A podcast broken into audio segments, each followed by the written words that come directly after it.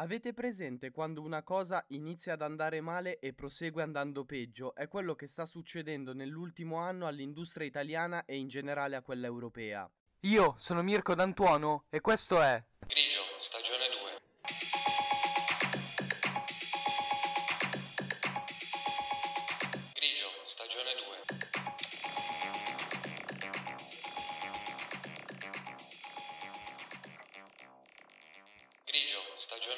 Se cercassimo di descrivere questo periodo con il titolo di un film, direi che il migliore, il più indicato sarebbe una serie di sfortunati eventi. Pandemia, crisi energetica, aumento dei costi di produzione, diminuzione delle commesse e dei consumi, sfiducia tra i manager. Non c'è una sola cosa positiva in questo elenco che rappresenta perfettamente l'ultimo anno per il comparto industriale italiano ed europeo.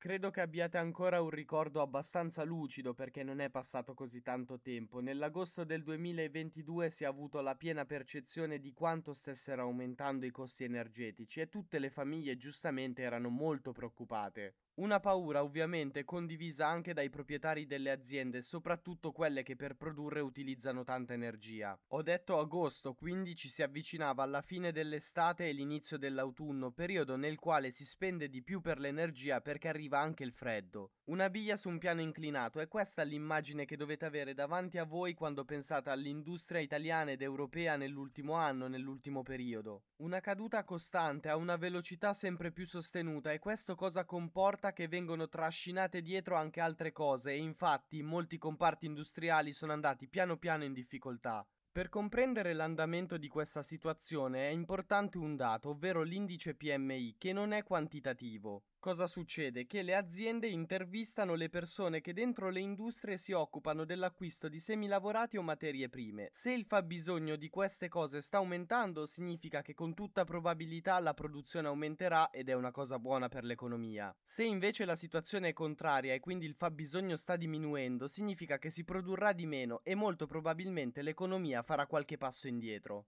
Da questa indagine poi si tira fuori il vero e proprio indice PMI, che è un numero che se è sopra il 50 significa che la situazione è positiva, se è sotto il 50 significa che è negativa. Per utilizzare dei termini ancora più corretti, si dovrebbe dire che quando siamo al di sopra di questa soglia l'economia è in espansione, quando siamo al di sotto si sta contraendo. Il settore manifatturiero ad esempio è molto in difficoltà, è al di sotto di questo livello da diverso tempo e l'ultimo dato che è stato registrato rappresenta un minimo da quando c'è stata la pandemia. Gli ultimi dati che abbiamo a disposizione sono quelli di giugno e l'Italia ha fatto segnare un punteggio di 43,8 mentre l'Eurozona è ferma a 43,4 quindi da noi la situazione è un pochino migliore. È molto preoccupante invece quanto è stato fatto registrare in Germania dove a maggio si era al di sopra dei 43 punti mentre a giugno si è a 40 quindi la discesa è stata davvero netta. Il nostro paese è sempre un po' particolare e infatti mentre tutti gli altri stavano andando male noi nel primo trimestre abbiamo reagito bene, il nostro PIL è addirittura salito dello 0,6%. In tutti gli altri paesi invece le cose non stavano andando benissimo, proprio perché c'era stato l'aumento dei costi energetici, che aveva portato all'aumento dell'inflazione, da lì l'intervento della BCE con l'aumento dei tassi di interesse. L'intervento della Banca Centrale Europea serve proprio a rallentare il ritmo dell'economia, quindi è un po' strano che la nostra sia cresciuta. Gli ultimi dati registrati però anche per il nostro paese ci fanno capire come prossimamente, molto probabilmente, anche i nostri dati economici avranno davanti un meno. In generale si sta verificando una diminuzione dei consumi e infatti la produzione industriale ogni mese scende sempre di più. Se andate a vedere il comunicato stampa dell'Istat per la produzione industriale italiana nell'aprile del 2023, leggete proprio che in tutti i comparti praticamente si sono fatti registrare dei dati negativi. Per la precisione è una cosa che ha colpito soprattutto i beni intermedi e strumentali, un po' di meno quelli energetici e di consumo. Anche questi due comunque hanno fatto segnare dei dati in negativo lo stesso, quindi non sono in una fase positiva. Potrei citarvi tanti altri dati, il fatto è che sono tutti negativi. Probabilmente la cosa che rende molto bene l'idea è il commento che c'è all'interno di questo comunicato stampa dell'Istat. Ad aprile si registra per il quarto mese consecutivo una flessione congiunturale dell'indice destagionalizzato della produzione industriale, con diminuzioni estese a tutti i principali comparti. Il quadro è negativo anche su base trimestrale e prosegue dicendo che, pure in termini tendenziali, al netto degli effetti di calendario, si osserva una caduta marcata. A livello settoriale è molto ampia la flessione per l'energia e i beni intermedi, mentre risulta contenuto il calo per i beni strumentali.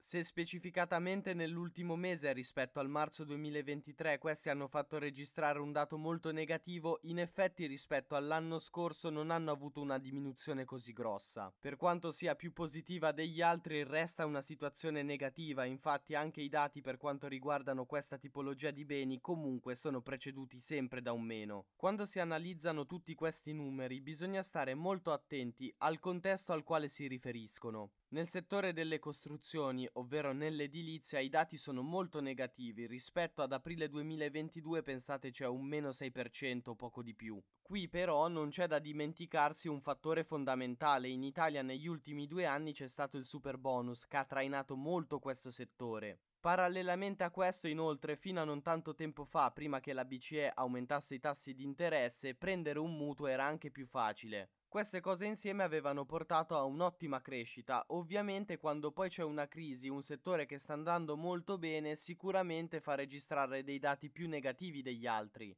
Per comprendere ancora meglio questa cosa dovete riportarvi con la mente, anche se magari non vi fa tanto piacere, a quando eravamo chiusi in casa per la pandemia. Oltre al fatto che credo tutti quanti abbiamo rischiato un esaurimento nervoso proprio perché eravamo costretti a stare chiusi in casa, in qualche maniera dovevamo sopravvivere, dovevamo trovare che cosa fare. Un esempio, io ho rifatto la cameretta insieme ai miei, significa che abbiamo speso dei soldi nel settore dell'arredamento. Credo che tante persone abbiano fatto lo stesso per occupare il proprio tempo oppure abbiano comprato degli strumenti informatici che erano molto utili oppure hanno utilizzato talmente tanto gli elettrodomestici che hanno dovuto cambiarli. Tutti questi comparti industriali che ho citato in quel periodo hanno fatto registrare dei dati economici molto positivi. Per loro vale lo stesso discorso fatto per l'edilizia, quindi hanno aumentato di tanto i loro introiti in quel momento, però adesso che c'è un po' di crisi stanno facendo registrare dei dati molto peggiori rispetto agli altri. C'è da dire per quelli che vi ho citato ora correlati alla pandemia che semplicemente stanno rientrando nei livelli standard, ovvero all'interno della richiesta normale che c'è di solito di questi oggetti e di questi prodotti non è che tutto tutto possa andare proprio così tanto male e ci sono un paio di settori per fortuna che hanno fatto segnare dei dati un po' più positivi. Ad esempio la produzione dei mezzi di trasporto ha fatto toccare quasi un più 6%, mentre salita del 2% la produzione di coca e prodotti petroliferi raffinati. Quest'ultimo forse è un dato un po' preoccupante nell'ottica in cui in teoria dovremmo essere entrati in una fase di transazione ecologica, però purtroppo le cose si evolvono sempre in maniera anche particolare. In generale, per quanto l'Italia abbia reagito meglio a tutti questi fattori negativi, stiamo entrando in un periodo molto difficile per l'industria, perché l'Istat ci dice che nell'aprile del 2023 l'80% dei settori che rientrano in questo comparto sono andati male. Vedremo se prossimamente il governo proverà a fare qualcosa e anche se l'Unione Europea cercherà di intervenire, dato che questa crisi riguarda in generale tutta l'UE. Io sono Mirko D'Antuono e avete ascoltato Grigio, stagione 2. Grigio, stagione 2.